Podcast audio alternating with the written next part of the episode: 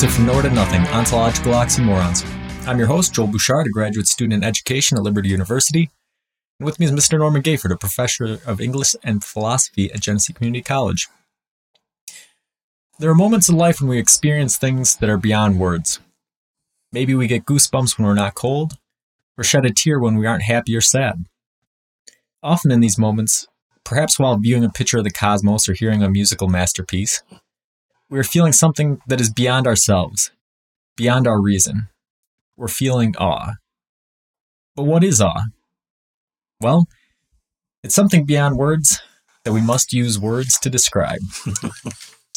so already, I, I, kind of wrote that intro um, while doing some of the research, and there's already some stuff that people from different philosophical camps might might debate. Um, you know, such as saying that uh, awe is something that's beyond our reason, mm-hmm. especially I Kant, you know? Yeah. And that was, that was, we were talking about it before we started recording. That's kind of the problem that you run into. The, the deeper you research awe, the more you find that people from different philosophical camps will contradict one another. They don't really come to any sort of mutual consensus about a lot of it. So you have Kant who's saying, you know, that awe or the sublime is something that's beyond our imagination, but that we can reasonably understand and that we need to sort of accommodate that mm-hmm. view. And then you have others who say, no, awe is something that's beyond our reason that or our imagination stretches out to understand. Yep. And you have some people that say awe is, you know, the highest form of beauty. And then you have Burke who says, well, no, awe and beauty are mutually exclusive. If you have beauty, it's like looking at a painting in, in a proper light, whereas horror is you know complete darkness and you know the sublime is complete light, so you can't make out anything around you. You know mm-hmm. that all of these sorts of different arguments where. Yeah. It blends into the aesthetic. It blends into the psychological. Right, and yeah. then ultimately, um, you have these really kind of big ontological problems about philosophers from different camps trying to come together and figure out what is this thing that we mm-hmm. experience that is um, you know, just beyond us. And that seems to be the one kind of connecting factor is that it's beyond us. Yeah. So let's let's start out. What is awe? So let's go with the etymology that you and I have, have, have both revisited. And so it the word itself emerges from um, Old Norse and Old English, um, a filtered combination, um, which initially meant dread, um, great fear, um, overwhelming terror, uh, and and I and I think it's important for us to recognize where it comes from because, of course, any concept can be shifted, changed. Language is organic. We've talked about language more than once, and and and that's okay but i think that language also can trivialize. And so we go from a word that when people were talking about an experience that was beyond them in the sense of being able to immediately articulate it and we come into the 21st century now where we have wholly trivialized the word in some ways uh, so that it's not a word indicating a grand anything we just it all comes off trippingly off the tongue whenever something decent happens. Oh, awesome! Yeah. Right, I did this today. Awesome, that's great. No, pretty much not. I mean, I've done it. You know, we've used this word because we just start using the word. But if it is indeed this powerful, at least partially beyond us, or beyond us in the in the sense of easily articulating it, than to, to than to say something is awesome. Just to snap. Oh, there. It it just reduces the power of it. Right. So I've bookended us. Right. I started with the, the, the ancient and the fearsome. I mean, terror. Now we talk about wars on terror and all of, of the. You, you can't have a war on awe, mm-hmm. except unless you use language to dismantle the very feeling. Right. Which is what we're going to try to do. But yeah, you're absolutely right. So yeah, awesome. You know, that's kind of a, I think about it. I've, I've given you a, a, Ninja Turtles cup to drink out of, and that's what Ninja Turtles are awesome. Awesome, yeah. So you know, great.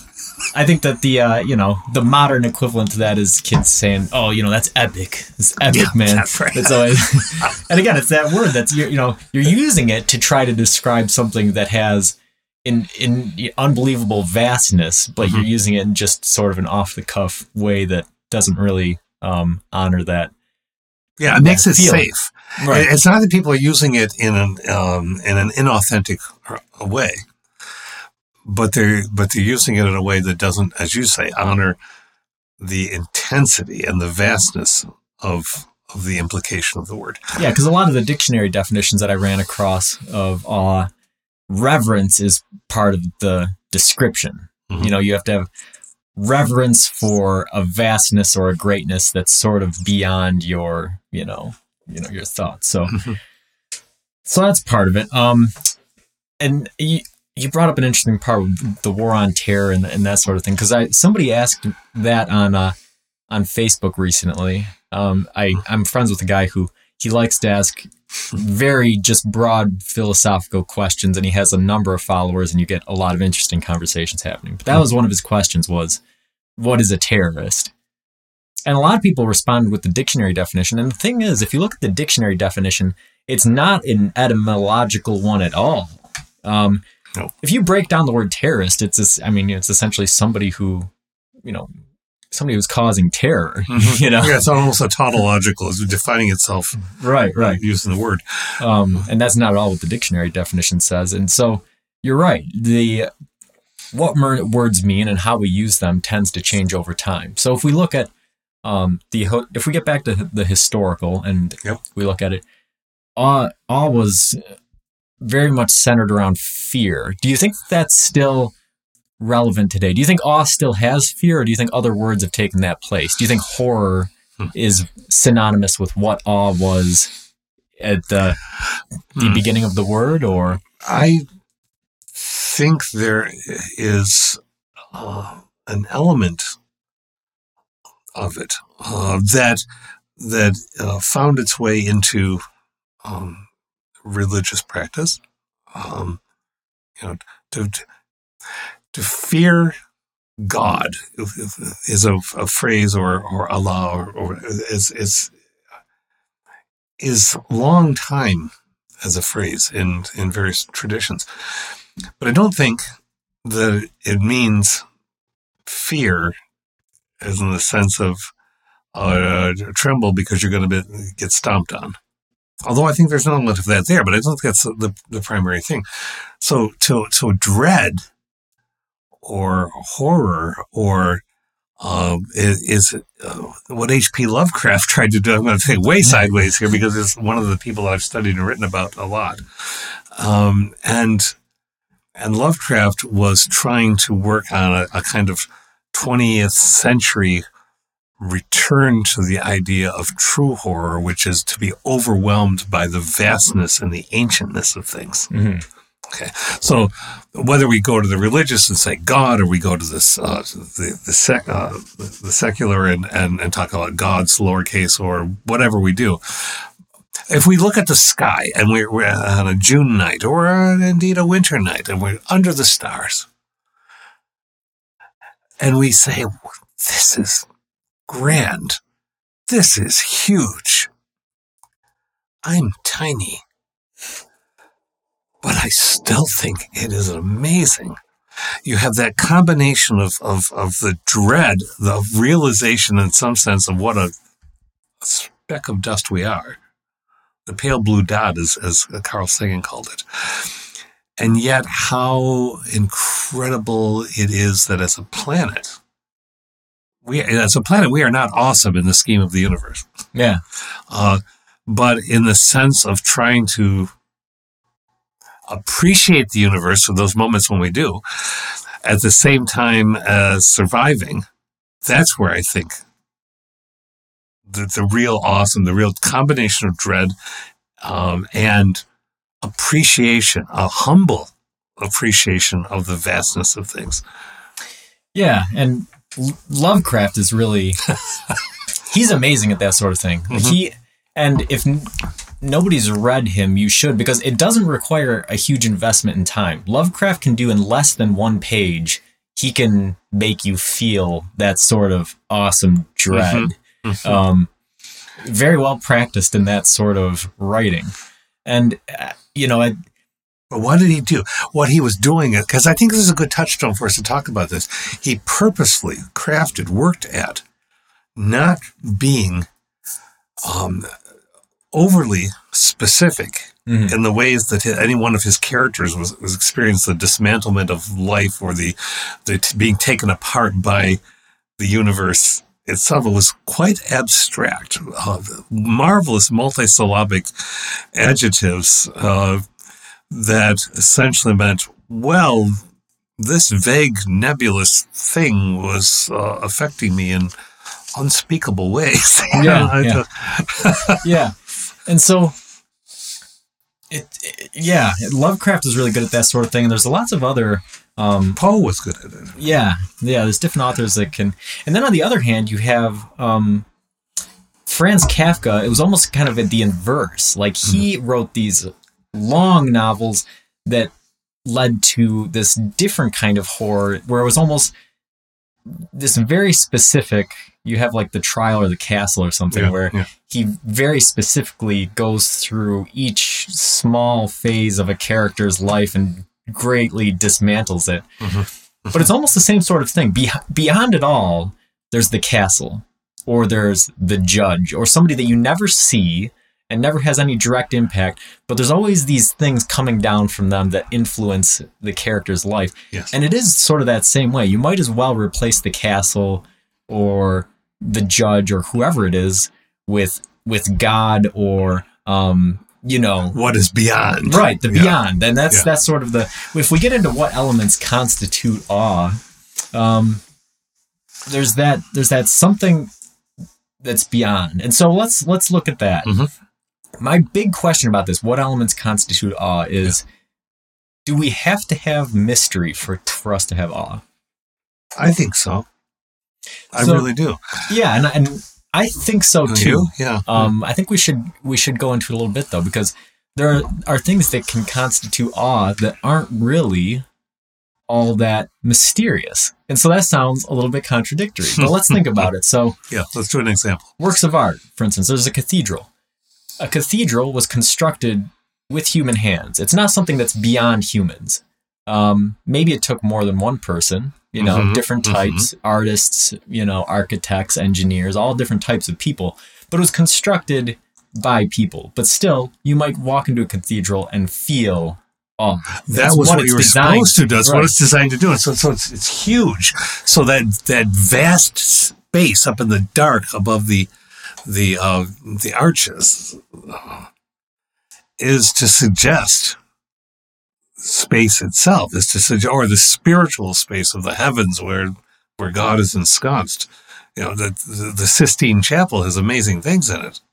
I haven't seen it in person, but we've all seen. I think many of us seen Mhm. the, the pictures, and most of us maybe have walked into even a small chapel. Churches don't accomplish this architecturally in the sense of an, especially current constructed churches, and that's not bashing. It's just it doesn't.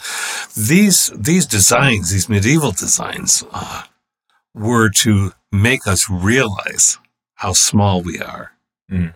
and the mystery of what's up there in the dark. So that mystery is there in Right. in the architectural art. Yeah, and so and I mean you can look at the same thing. A lot of these human constructed influences of awe, whether it's a music piece of music or a painting or something, it's constructed by people, Mhm. but there's still mystery there. So, which leads to an interesting kind of line of reasoning. So, if something, if we agree that awe must have an element of mystery, but we also agree that human designed works can influence awe, then can somebody awe themselves? That's interesting. Oh, you asked the best questions. All right, so yes, yes.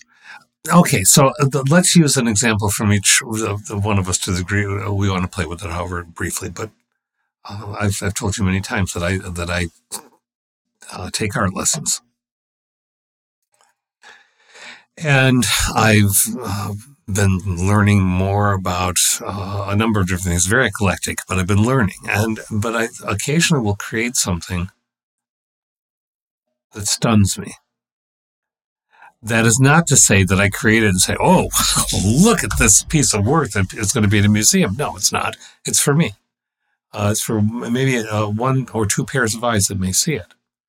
But the point is, and I've said this, talked to my uh, uh teacher about this many times, as an old friend, but who's teaching me. She's, she's, I recognize that it is beyond what I thought the piece would be. There are elements that take me out of myself and into the subject matter in ways that occasionally either make me lose my, just for a moment, take a hesitant breath or look at it and say, wow, you know, you actually caught just a, just a, a, bit of what light really does, which is not to say there can't be, yeah, one, one learns, one keeps going. But it's almost accidental, right? Yeah. Because uh, that's the thing is, you know, with, with art, it seems no matter what kind of art you set out to do, and I'm not sure if this is true of the masters. I saw a recent article about, you know, they discovered a Da Vinci painting where there's um, Christ holding a uh, a glass mm. orb, and the light isn't reflected the way it should be unless the orb is hollow and the glass is less than three millimeters thick or something. and there's this debate: Did Da Vinci mean to portray it that way? Because you know he was a master of optics and this stuff, so there's no way he could have made this mistake. Mm. You know, or was he trying to portray something else that was beyond, you know, the visual? Like what was going on there? And so it makes you wonder if, if Da Vinci experienced the same things that we do. But I know artists on your or my level, you know, we're not in control of the end product of our what we start. Anytime we start something, we have an idea of where we want to go, but it never ends up being what we I, set I'm out. here to tell to you be. what I learned from my teacher is that really anyone who is totally involved in it doesn't absolutely know the end point either. Da Vinci quite probably did not know the end point, and Da Vinci was a human being, and so of course, see, I, I think this is what we do in the 21st century, particularly. And I'm going to sound really strange if any of my students ever hear this because I'm, you know, I teach science writing and this kind of thing. But but both sides of the brain, you know, stereotypically are, are functioning. If we have this tendency, this sometimes an unnerving, but certainly annoying tendency to reduce everything to data points. So we'll talk about the millimeter, and then it's fascinating to talk about how thick that glass is supposed to be with the orb, as you described. But we do whatever is within our power sometimes uh, to reduce to controllable elements things that are truly beyond us. This happens in my profession all the time when you have people who are so obsessively trying to make writing instruction, as one example, uh, a science mm-hmm. or a business, education as business, as commodification, you, you, that there's no room for the discussion anymore of, well, how do I know it's like saying, how do I know that it's good art? You know it when you see right. it, right? Well, how do I know this is better writing? Well, I can say that it has vocabulary, but it's not about multisyllabic vocabulary all the time. It's not about consulting a thesaurus and throwing things together. It's about the very essence of the sentence. Essence itself is a, is a, a vague word. Mm. Right? But people don't like that give me a rubric. Let me break break it down into multiple columns. To sh- so how can I replicate that? What can I do? People say in writing to fix it. Artists don't always think in terms of fixing something. They may go. My art teachers, you, you, you go with what you've done. Maybe you've made something that you didn't want to have happen. Well, you've got a choice. You can throw it out, or you can say, "How do I work with this?" Mm. Yeah, I was listening to a really fascinating um, discussion by Alan Watts mm, talking mm. about marvelous um, writer. You know how in the 20th and 21st century, um, humanity has taken to trying to define everything in terms of structure and not form. And so, as the telescopes looked at things smaller and smaller, you know, the telescopes looked at things bigger and bigger, and the microscopes looked at things smaller and smaller. Mm-hmm. What they kept finding is that you'd find more and more structure. And so the natural human instinct was to say, well, what is that made up of? What is, you know, what is an atom made up of? Well, what is a quark made up of? Well, what is a, you know, or, you know, well, what's beyond this and this and the other thing? And, and his, you know, the takeaway from was he said, there's always going to be more structure. You'll never find the end of it. And the reason is because you're the universe.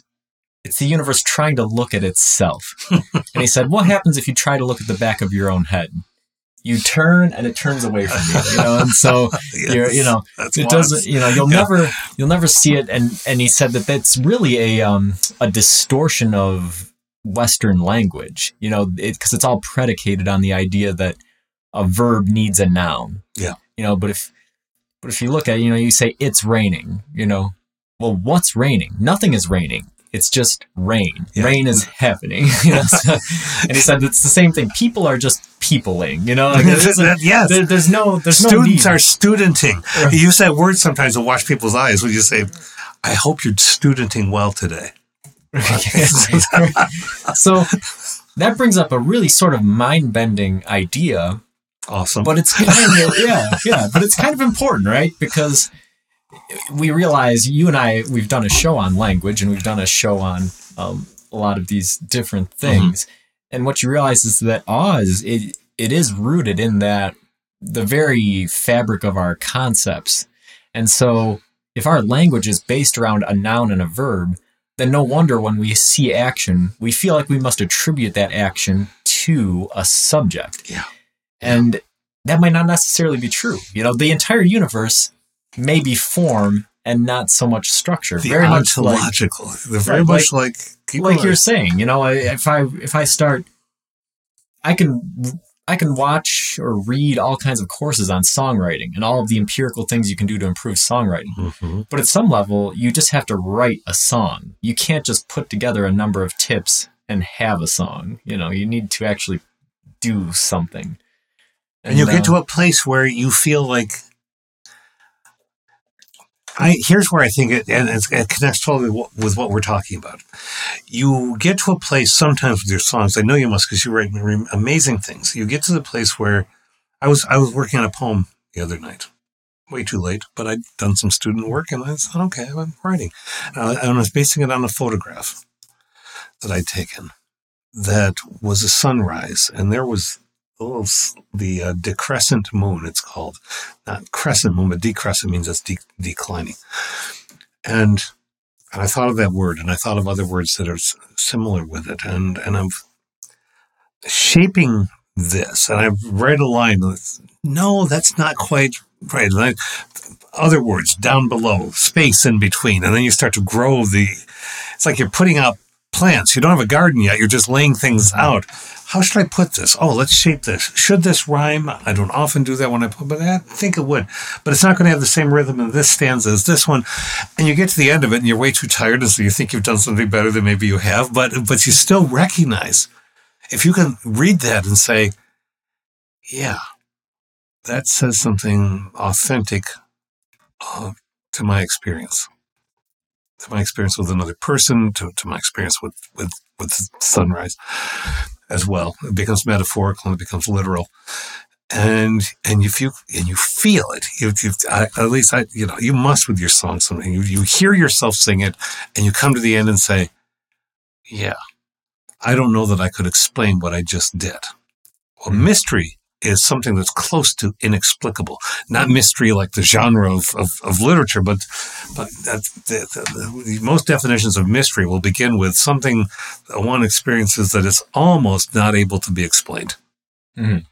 That almost is important. Right. Um, the sublime. Now, what if, what was your research into the word sublime? Because that's also related to awesome. Yeah, yeah. Sublime was um, they're very very interrelated, but the, the sublime tended to be something that was uh, beyond. There's the beyond again. Right. How far beyond? If totally beyond, then perhaps we can recognize it in ourselves, but that would suggest that we can never articulate it.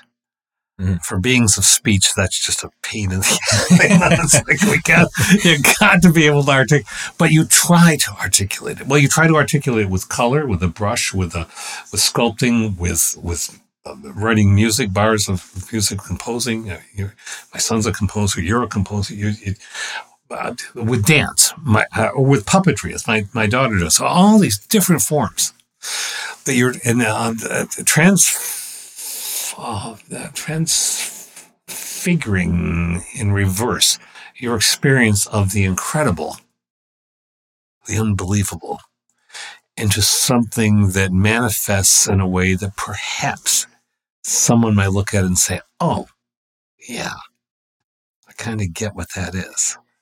it sort of raises the question is art and i mean that art is just a general term Mhm. music poetry any, Mhm. any anything you can consider a form of art is that just our way of trying to express sublime or awesome concepts since we in, instinctually know that we can't linguistically portray them in regular language um, my limited experience of it, and I was I, mean, I teach aesthetics sometimes, but but limited in the sense of one human being. Yes, I mean the, the thing that drives so many artists nerds is is when when a person will you'll be at an art uh, dis, uh, display uh, like clothesline art festival in rochester perhaps and and, and you have labored you have worked your work is out there. There's nothing more vulnerable than that. Writing in a classroom is the same way. A teacher like me says we're all reading each other's work. That's vulnerability but it's important for the ho- ho- honesty of it and here's your work and someone comes along and says, Well, what's that supposed to be? Well, I could do that, or my, my, my grandson could do that in junior high school, or "Well, they want $100 for that. But, and it's an insult. It's trying to commodify and reduce to, oh, well, it looks like that, therefore it's better art. Mhm. I defy you to paint a picture of God and say, it, yeah, it looks like that, which is part of the reason I think that, that, that Islam never does not allow Right. representations of God. But, but there's all kinds of ways around that. For point being that when one reduces any concept to something which is totally, uh, so totally familiar that it has lost anything other than representational, strict representationalism, um, on a superficial level, then that is not awesome. That is skill. It's technical skill, first rate technical skill. But I wouldn't say it's awesome. Yeah, it's kind of interesting because you know it makes you think that it's almost a awe can you know we talked about it structure and form, Hmm. and can you see awe in both of them, or does it require a combination, or you know how does that? Because like you were saying, you know, there's definitely um, people who do hyper realistic paintings, Mhm. or people who are technical geniuses on an instrument or, or those sorts of things. Yes. And I think they can they definitely create things that are awesome. Yeah. And then there's other people, you know, I I have a recent one. I, I never liked listening to Nirvana because I always told myself, well, they suck. And I think I'm I'm starting to have a new appreciation for them because what I'm realizing is no, Kurt Cobain knew he sucked, but that wasn't what it was about. You know, he was completely form over function. He wasn't worried about being a technical a technical guitar wizard. As a matter of fact, he's completely against it. He would on purpose use just junk gear and not tune his guitars because he was trying to create something that was different from what everybody else was Mhm. doing. And that, you know, some people can look at that as being slightly pretentious or, or however you want. But the fact of the matter is, like you talked about, if you're in an art gallery or whatever, if you're not the artist, you don't really have the authority to make that kind of judgment, you know? You can talk about form. Right. You can talk about the constituent elements. You, you can be trained to recognize. People can be taught to understand why something is beautiful with the, with the word capital B, and thus get it intellectually, but still not necessarily feel it. This is, I think, what partly Burke was talking about. Yeah. With the, with the of reason, using reason in the face of of nature. That's not what the Romantics were doing, though. The, the capital R Romantics, the, the painting, the uh, the Hudson Valley School of Painting, I, I, think it's good we've gone to art because it's a it's a common thing, right? Yeah. So so romantic painting was saying, look at the vastness of the world, look how tiny you are. So you'd have these remarkable mountainsides. Uh, you'd have these you know, huge rivers and outcroppings of rock, and there'd be one person with a little walking stick standing in, um, which is sort of akin to an Old Testament verse uh, where God is is con- confronting a, a, a, human being, and and essentially says, "Where were you when I laid the foundations of the world?" Well, that's what the romantic painting, even whether it's trying to be spiritual or it's not that it's locked into a religious tradition, but it's showing us the foundations of the world. World read as universe, not just as, right, right, as planet. Uh, just in that one line there's a, a, a, an example of sublimity. Yeah, and I think there, there's probably a lot of people at this point are like, when did this become an aesthetics conversation? you know, but it really is because that's what awe is about. Awe is about value judgments. We're trying, and you know, and mm-hmm. it's a very important point that not everybody places the same value or the same judgment on what a value is. You know, I remember you know, one of the most powerful cinematic moments that I've seen is, you know, the last scene of 2001 A Space Odyssey. Mm. I remember very hmm. clearly one time I had waited until my wife was out of the house to watch it for this very reason. She came home during the last 15 minutes of the movie and said, what is this? Yeah. yep, yep, yep, yep. There was no awe. There was no, uh, you know, and, total puzzlement. Right, right, yeah. and you know, and so and I can tell you right now, watching the whole movie did not help either. so, you know, it, it, it, just goes to show there's very different reasons or mm-hmm. very different things that might inspire awe. Um, I don't think that my wife has no appreciation for the sublime. Of course, you know, not. it's just no, no. So different things will trigger for different people.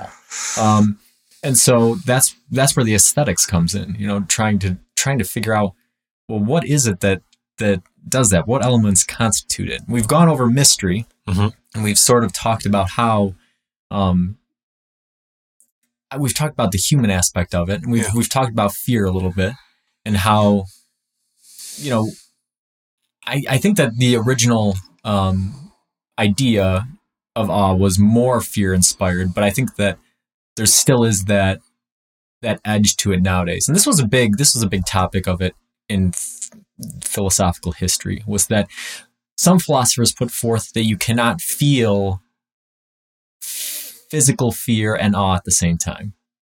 And I kind of side with them.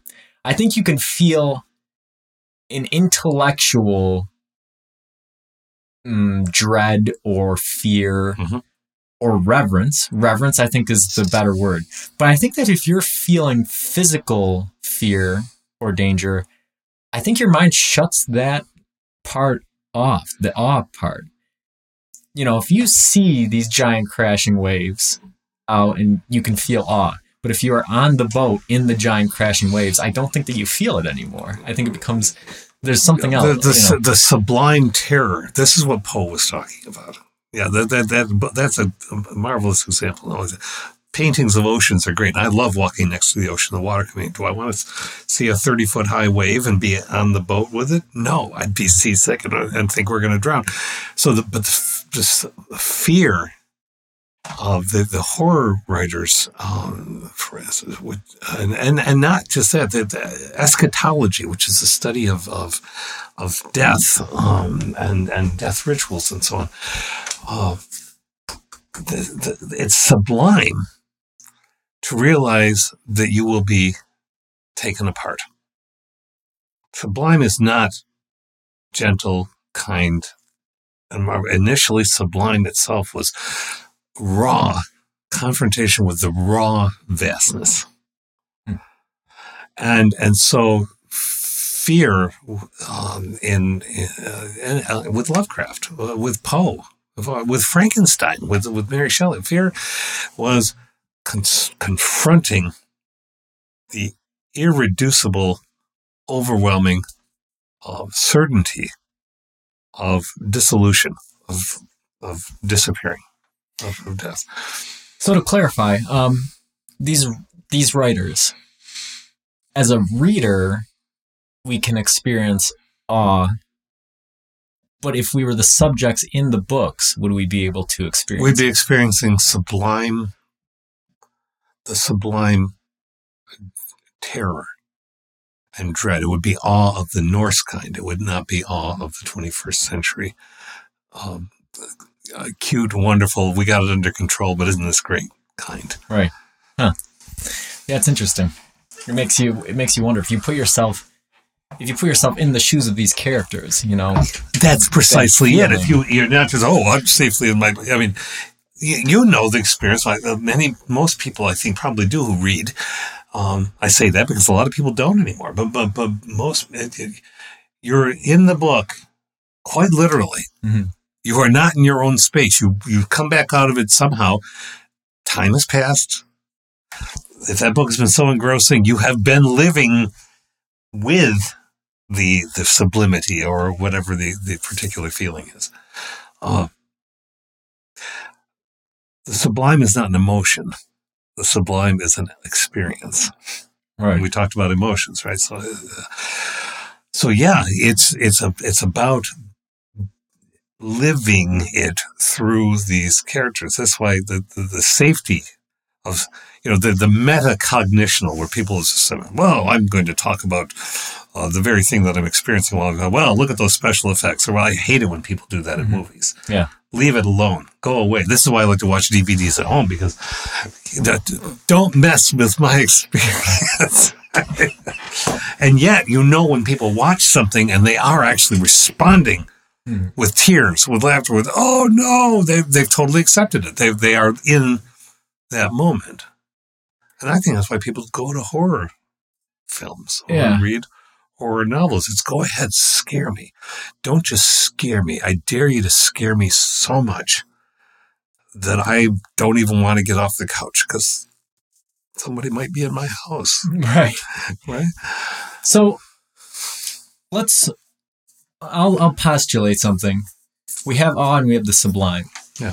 It would appear, based on our conversation so far, that awe can be something experienced within an individual, but the sublime is something outside that you must have an interaction with. I'm sure I can just hear voices of my, my teachers. I like saying, putting what you- you done? I like putting you in these in these situations where Where I said, go, hmm, right. somebody's gonna jump on you if they hear this and you make Yeah. the wrong, the wrong choice. Well, you know, you've got this whole, um, not pedigree, but provenance of the what, uh, provenance of the, the, the trail of what you've learned, and you want to be as true to it as you can, knowing full well that your your mentors would say, "Well, you're you're you messed that one up, didn't you?" Um, I, we say the sublime. We put the definite article with it. Therefore, it's something um, recognizable from without but fuses from within. I mean, they, if you're if you're dissolving into the experience, you are not separate from it any any longer. You you are becoming the constituent elements of the universe. Um, and if you look at a painting that draws you that that thirty foot tidal wave or whatever it is, that that for a moment you are just caught up with the, the light and the, the and the your mind is generating the sound and and oh see that, that oh experience that's awe that is being one with the sublime that is being affected by the sub- sublime but I think this is true of relationships. We can move. We can move outside of art, and we if we get really. Uh, you have connections with human beings, and sometimes you have that, that rare and wondrous uh, interaction. This doesn't have to be a romantic interaction. This is that, that someone uh, doesn't frighten you necessarily, but the fact that of of their being, this is ontological, their being uh, in the sphere of your own being, um, that you revere them I mean, what does reverence mean? Reverence doesn't mean just um, oh, honoring and say, oh, well, I revere you because I like you. To, to, reverence suggests a power beyond yourself, a kind of fear, as well as as uh, uh, an, an equality, because you see the power of that individual. Um, you look in someone's eyes, and and and you are taken away, perhaps romantically, or perhaps just out of a sense of, of friendship or out of a sense of mutuality. Uh, you can see that they are fully alive. And some of the things that they've seen and, may t- and they tell you what they've seen. This is why we read memoirs. This is why you tell me the story of what you've experienced. And if you tell it well enough, I'm going to say, oh my gods, that's reverence. That is sublimity. Um, that is, sh- people would want me to do shutting up for a moment and saying, I don't have words. People tell you things about their lives and you say, I, I just, and you, and they know that you're feeling empathic and you're also feeling like, I just, I don't have words to, to encompass what you've gone through. So let's go to let's let's have that that discussion then. So I, I alluded to it at the beginning. Um, you know, there's Kant who says that awe or the sublime is the ability to rationally understand something outside of what we can conceptualize it, you know in other ways mm-hmm. emotionally and whatnot and then you have um Burke and some others um, who would say that no, the sublime or awe is something that you cannot rationalize, but it's the act of stretching your imagination right. to try to understand something that you can't actually rationally comprehend. Where do you land on that argument? The I think the Burkean. Yeah, I, I, I, uh, for for ethics, no one beats Kant for me and what he was trying to accomplish. But but for this, I think the Burkean because that reaching out. Just think for a minute. Uh, how many different, whether it's TV, movies, pieces of art, or whatever, where you wanted to touch, or in fact, a character what happens in any kind of whether it's horror or science fiction or whatever you have where a character sees something strange the the closet door is starting to melt. And you and yourself say run. Run. What are you doing? And they're going i want to touch this. What's going on? And if it's done well that's honest. Mm-hmm. every rational element of one's being might say go now but I've never seen anything like this before. And we're and we're sort of doing this this uh, quick mental, perhaps negotiation with the universe, which is meaningless. We, we think we're we have this this contract, and we don't. so I'll, I'll, watch this. I'll appreciate it, and you'll let me live. Maybe not. Mm-hmm. That's what the horror fiction does. It's really serious. Yeah, you may see this incredible thing, and then the alien gobs you up. Uh, you, you, you may see this vast. Uh, Nietzsche said, if, if, you look into the abyss long enough, the abyss begins to look back into you, and that's sublime. Mm. The imp of the perverse, which was a, a, a concept going back into earlier horror, uh, the, the, the, Castle of Otranto and things, uh, Gothic fiction. Um, and the imp of the perverse uh, was uh, articulated by Poe as, as, well as others, which is that little voice that says, "Jump, mm. feel it, see what this feels like." And, and, I'm not in any way romanticizing that, but it's there in our heads, and that's an, a sublime and terrible. I think most of us could, if we were really honest, would say sometimes if you're at the edge of, of, of Letchworth Park, uh, at the Great, a Grand Great Bend. and you look at how many people violate the signage and and sense climb over the on top of the, the the wall or over it, not even beginning to think how far back underneath that wall has been gouged out. Right. knowing that there are hundreds of feet and pointy trees down below, but they go out anyway. What are they doing? Yeah, there's no rational explanation for it. It's that I think it is stretching your imagination. You want to look over the edge and you want to imagine. You you almost want to imagine. Nobody, I don't think rationally, nobody wants to feel what it's like to jump off No. and get smashed into the ground.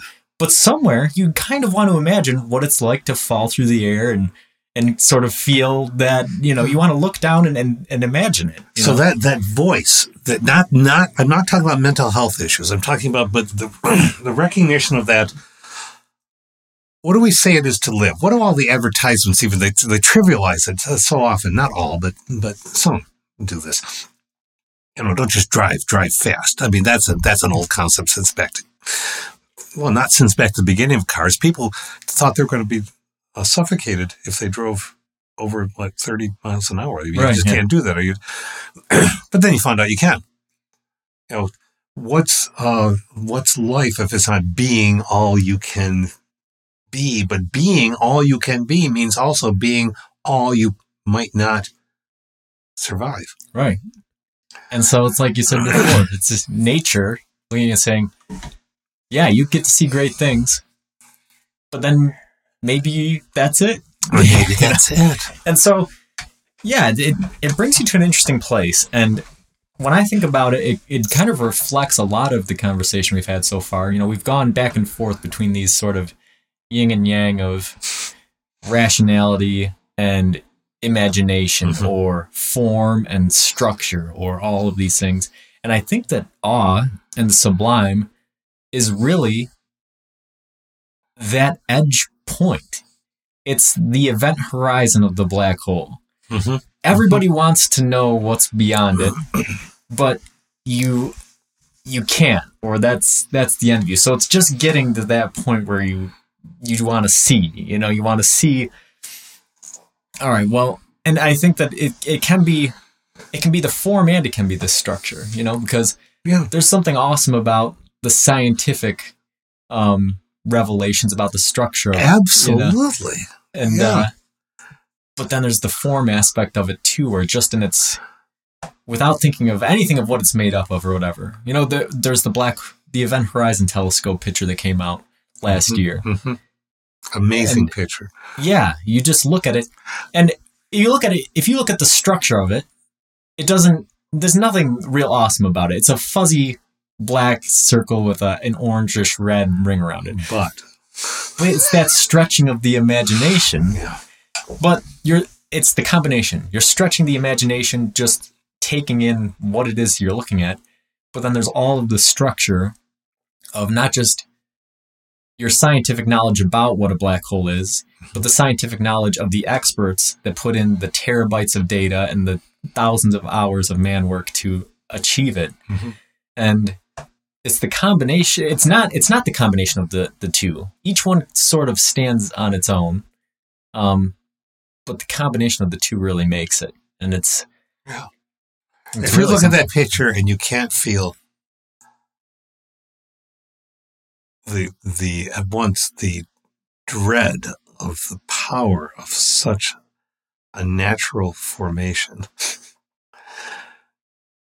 and the appreciation for the the, the, it, the very presence of it um, there's an implied threat with black holes, Yeah. right? There, but there's but oh, but that's far away, so I'm kind of safe. Well, but maybe not. And, Yeah. and you know, if we have one at the center of our own galaxy, and and and and. But how do we, but you think of the the the common terminology for these things, monster, and giant, and and all of those terms that used to be used for mythological explications of the universe. And now we're coming back to them. I don't know Yeah. if we ever abandoned them, but we we're, we're back to them. yeah i just watched interstellar last week and they have the gargantua the, the black hole Yeah. and it is you know it's it's that kind of thing where we're getting we're getting to it you know like Mhm. we talked about the original purpose of it you know it's there's the mystery and there's the fear and there's the wonder And the There reverence. And there's that's right. There are the other two parts: the wonder and the reverence. Mm-hmm.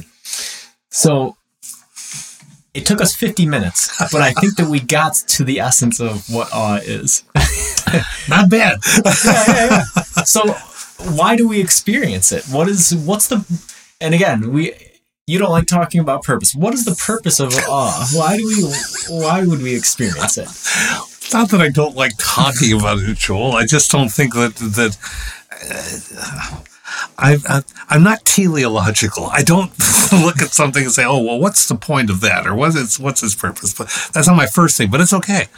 Why would we have uh, what? What would we be without being able to be flattened by moments of realizing what we are and what we aren't. Oh, what you just described with that black hole, what, what would it be if we were not even interested in trying to understand the universe? There are people who want us to be that way. I've encountered students who said, oh, well, uh, everything that we don't understand that that's that's God's or whatever, and so it's just uh, you know we we don't worry about it. We just don't worry about it. Don't worry, be happy. Just and I wonder sometimes if people who say those things even begin to understand what awe, sublimity, awesomeness really is. Mhm. Uh, and I'm not I'm not trying to preach to people who are of of, of religious focus, but I'm just saying if you uh, just as one example, if you can look at a black hole, an event, or the, the, the and say, well, has nothing to do with me. That's way too far away. If, you know, if anything ever happened with that, I'm going to be long gone. You're totally dismissing. You're running away from by dismissing. Not interested, not curious. To abandon curiosity is to abandon awe. So, so that's for me. If you want a purpose, that's its purpose. Yeah. Yeah, and I think I think that climate change is kind of a big one right now. You Hmm. see some of the policies being enacted, and I think that not the explicit. I I think the explicit reasoning behind it is for economic reasons, but I think the implicit excuse that nobody wants to talk about is that the, a lot of the people making some of these um, environmentally negative policies um, the attitude is that I'm going to be gone if there are any consequences, Yep.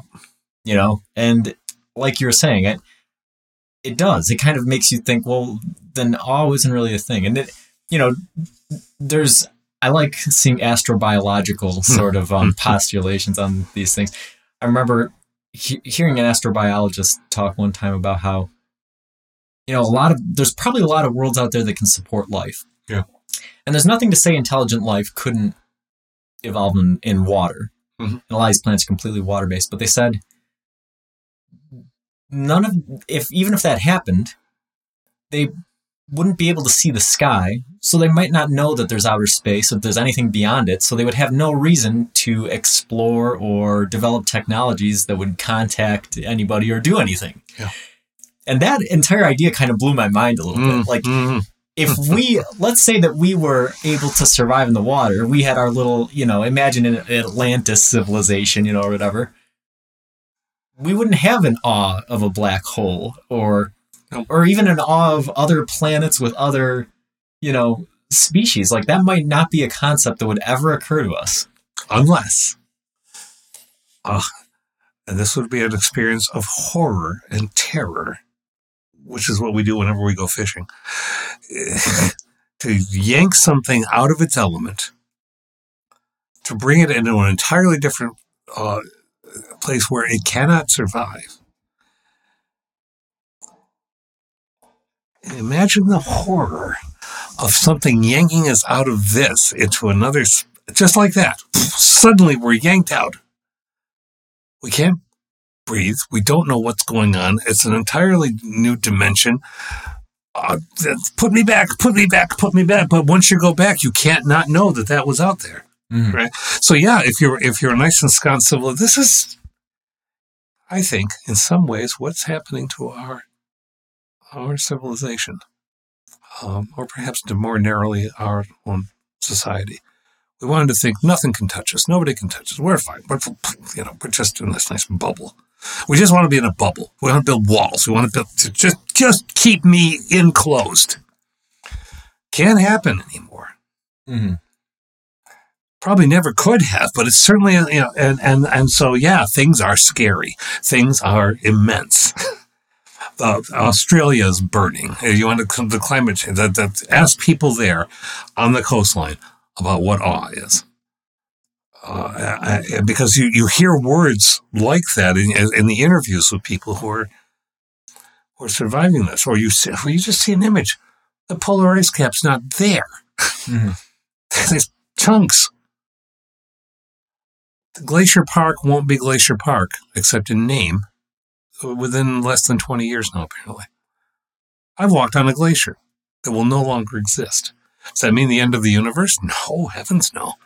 The Earth will go on even if we were all gone, and and, and uh, some of us will survive. But it is dreadfully sublime if one looks at it eyes on and says, "I can't run away from this." Right. Yeah, and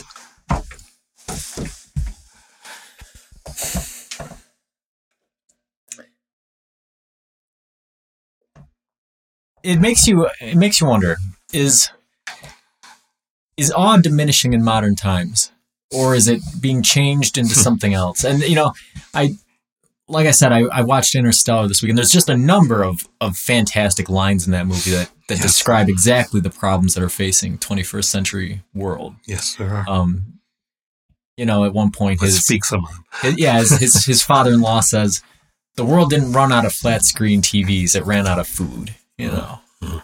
or uh you know the main character says we used to look up in the sky and think about our place in the stars and now we just look into the we look at the ground and wonder about our place in the dirt Mm. you know? Mhm. and that those are important important sort of questions or you know statements when we're talking about awe in modern times. And like you said you know i think that the hu what is the human predisposition? I guess that's the question we're trying to get at. Is is the predisposition to find that comfort zone and try to live within it and avoid awe or the sublime at all costs or is it to venture out and try to experience that uncomfortability what do you think the natural disposition is I think the natural disposition is what you just described to to venture. Uh, and I promise not to try to wax nostalgic because we talked about nostalgia too. Um, but it seems to me that there is has been a multi-layered training in our culture. In our culture, and I, I, I, I can't speak planet-wide, but in our because the rest of the planet is doing something, some, uh, but not to be curious, not to ask questions. Keep your head down. Just do what you're supposed to. You know, and I'm not saying that hasn't always been there, but most of our pop cultural images of, let's say, going to space are much less optimistic now than they used to be. Couched in terms of corporatism and, and imperialism and, and, and, ah. and so I, yeah, I think that we have collectively been working at trying to diminish the exterior awe in our next generations. Not all of us, some of us very much actively try to say, what are we doing? Uh, but I, I, I think if you look at curricula of, of and you're in education, you look at how, how curricula are designed. Well, let's just not make it controversial. Let's not scare people. Let's just, uh, uh, if, if you look at the challenges of reading levels and, and reading levels continue to decline, capacity of people to read it when they leave high school now is much diminished compared to what was 25, 30 years ago in our culture. So, and, and when you have fewer words, that doesn't mean you can't experience the sublime. But the terror may well completely outweigh the, yeah, that's frightening. Let's go there. Right. you know, if you're at the, you know, that's frightening. Let's not even, then the curiosity is gone. Mm. And our ancient tales, often warlike. I mean, the Odyssey was the first and biggest in some ways, right? Or Beowulf. Mm. Yeah, they're very Yeah, violent, right? Okay. But a monster came up. Bird yourselves into this place. So Beowulf. All right. Uh, somebody comes along and says, You need help with a monster? Yeah. There's going to be prices to pay and, and, and, and death and lingering consequences, but there's also illumination. And we don't tell as many stories about that. Uh, it's often about defensiveness, overcoming, us, because we can be in control of anything if we're just uh, masculine enough and muscular enough and have enough weapons. We can deal with anything. Um, and science fiction has proven that wrong over and over again. Right. But, so I think we ha- it's in us to be curious. I think we're working really hard to try to make people not. Yeah, and I think that I think it is our approach to education. Um, you know, you think about it, and if you really get philosophical, I think that the purpose of education is sort of like a sandbox for life, Mm. or it should be. Mm. You education should you should approach a topic and say, "Yeah, look, this is scary, or this is the unknown. Here's how you explore it. Here's how you understand it. Here's how you make use of it. And maybe you'd never master it. Maybe maybe you don't become you don't own it, Mhm. you know. But you come to explore it, you come to interact with it, and it leads you on to other explorations and other interactions. Try this, right? Right. The tryness of it is being removed Right. from from state education, certainly. Uh, uh, what happens with with the, some of the most important? Well, I'm my son's a music teacher. My daughter's an artist. You're an education. You, you, you young, younger folks. But, but if you teach music, I don't want to oversimplify, but essentially it's often referred to as extras. How dare they? How dare you reduce the essence of art to an extra? Because what does that imply? Oh, it's not necessary. What's really necessary? You know, and and when we look at what's really necessary, and then we say in the college curriculum, for instance, well, t- you can't. The state's giving you student X uh, some uh, financial aid, or the federal government is, and therefore we insist that you we, we will not pay for any class that has nothing to do with your specific choice of career. And by the gods, you better choose that within your first few months. What we're saying is ignore this, don't go there. We are not interested in helping you be in the sandbox. Mm-hmm. Yeah, it's it's about production. It's Yeah. about economy. And there's nothing- commodification. there's nothing less sublime or awesome than being a cog in an economic machine. um, yeah, so education. Um, you know, I I think that the purpose of it should be as a a your a training wheels for life. And so you look at it, and Yeah. again, in life and in the sublime, we talked about the horror movies and how maybe you see something amazing and, and maybe you die, or maybe you see something amazing and you live to tell the tale. Well, the fact is, with life, we never have any of those guarantees, No. but we have to do it anyways. And so, if the attitude of education is, here are the situations that you might face, here's the ways of exploring them, interacting with them, here are you know methods of surviving them methods of um you know experiencing and being curious and surviving Mhm. then that's that's good but if there's a, such a fear of failure or an emphasis on Success. Always success. success or production or you know com- you know these sorts of things then like you said the, the curiosity is removed and it doesn't prepare you to interact with those things and as a result what do you get you get people who watch a continent burn or watch ice caps melt and don't feel any fear or dread or reverence or Mhm. awe Mhm. that the very thing that's giving them life is being destroyed. Well put. Wonderfully put. Te- uh, mechanistically, mechanistically, it, it's it's it's uh, the, the disconnecting the feeling part. It's numbing. We we have, and that's and there's so many practitioners in education and indeed in every field uh, who are fighting this in all kinds of ways now. But the, you know the real, uh, you know, I've been talking with my son the other night. The, the, the real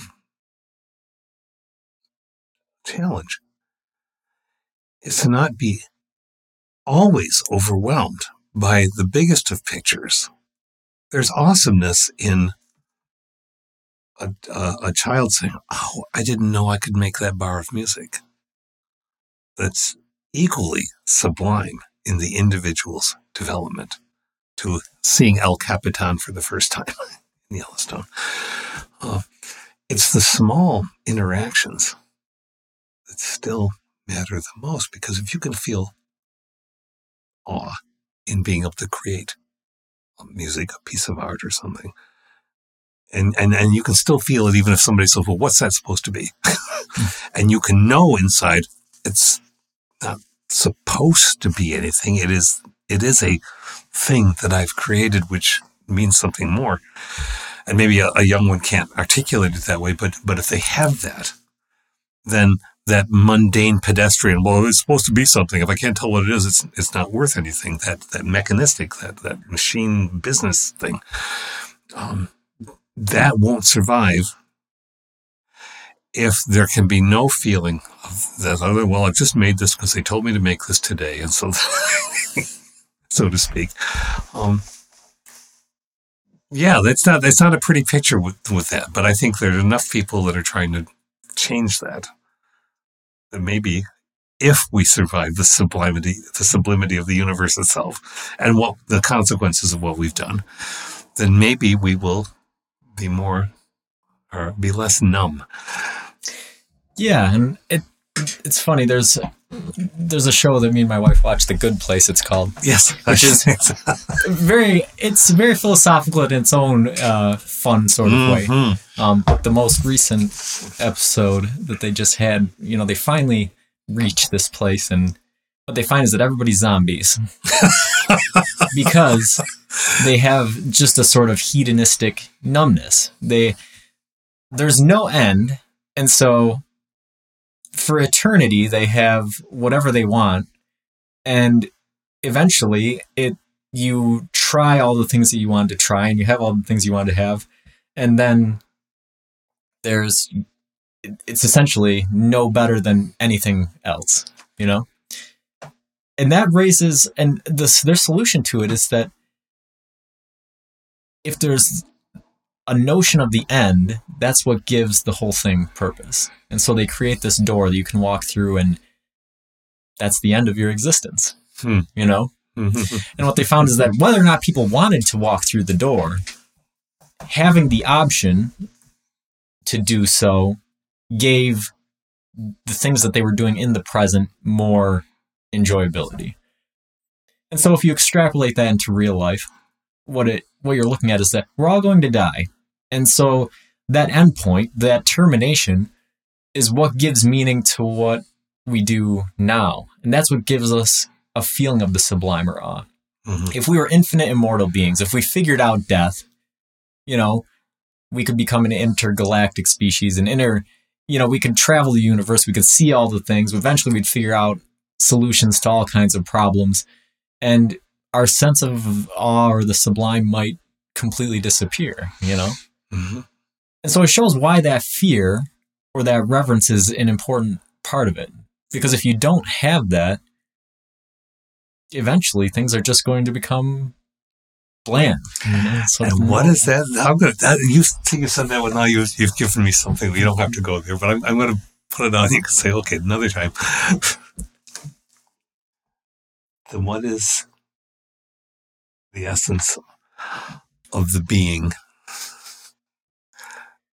to whom all reverence is supposed to be given. the being who is all knowing. Right. right. And so, yeah, it creates um, it creates an interesting uh, sort of idea of what who God is, Mm-hmm. or and that's where I that's one of the places I wanted to go in this was um, you know, is is uh is awe the origin of religion? Is that where religion came from? Was the notion of awe? Did somebody experience awe and then that's where religion developed from? Or There are philosophers who say that, who have said, uh, you're familiar with it, that, that uh, if God didn't exist, we would have had to invent Hmm. God. Well, why? Because we don't want things to be utterly out of control. That's certainly one thing. It's not the only reason. Why? Because we want there to be purpose embedded in the universe. Because if we had to, and some people do, some people say, well, nope, the universe is random. Know, this is why Nietzsche uh, bothered people, among other, many other reasons, was, you know, the universe doesn't care. right? This is what Lovecraft was tapping into. right. If, if, if there, he didn't have a, worked out the, the, the Cthulhu mythos that people often talk about, as if it was this grand scheme that he laid out and tried to. He, he wasn't. He wasn't working from a, a a chart on the on the wall. His interest was in trying to convey the utter sublimity of the horror of a materialistic, as not materialistic with the way we understand the word, but it's just a universe that has no designs on us. Maybe some of the old beings walked the earth and wanted uh, to walk that earth and didn't want people around, but it wasn't like, oh, the universe is going to care about you. So Right. if the universe doesn't care about you, and you're and you're existentially, your agency is, well, then I have to make my own meaning. Mhm. There's an awesomeness in that too. Yeah. So you look at it, and really, what defines the difference between horror or a benevolent, positive religion or a completely unsettling philosophy is the perspective of the unknown. So if you are just if if the unknown is something that's terrifyingly incredibly beyond you and powerful and it has a malignant um, attitude towards you. That's horror. Mhm. and if it has a benevolent attitude towards you that's religion. And if you're just a flea on a dog that doesn't know you exist then that's unsettling because nouns need verbs and form needs structure. And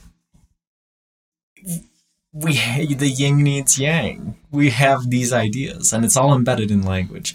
And this is really bringing us to what I think will be a lot of other interesting topics that I, I've thought about in the past, and I think we're going to end up doing, which is, you know, a dive into perspective. You know, a dive into, um,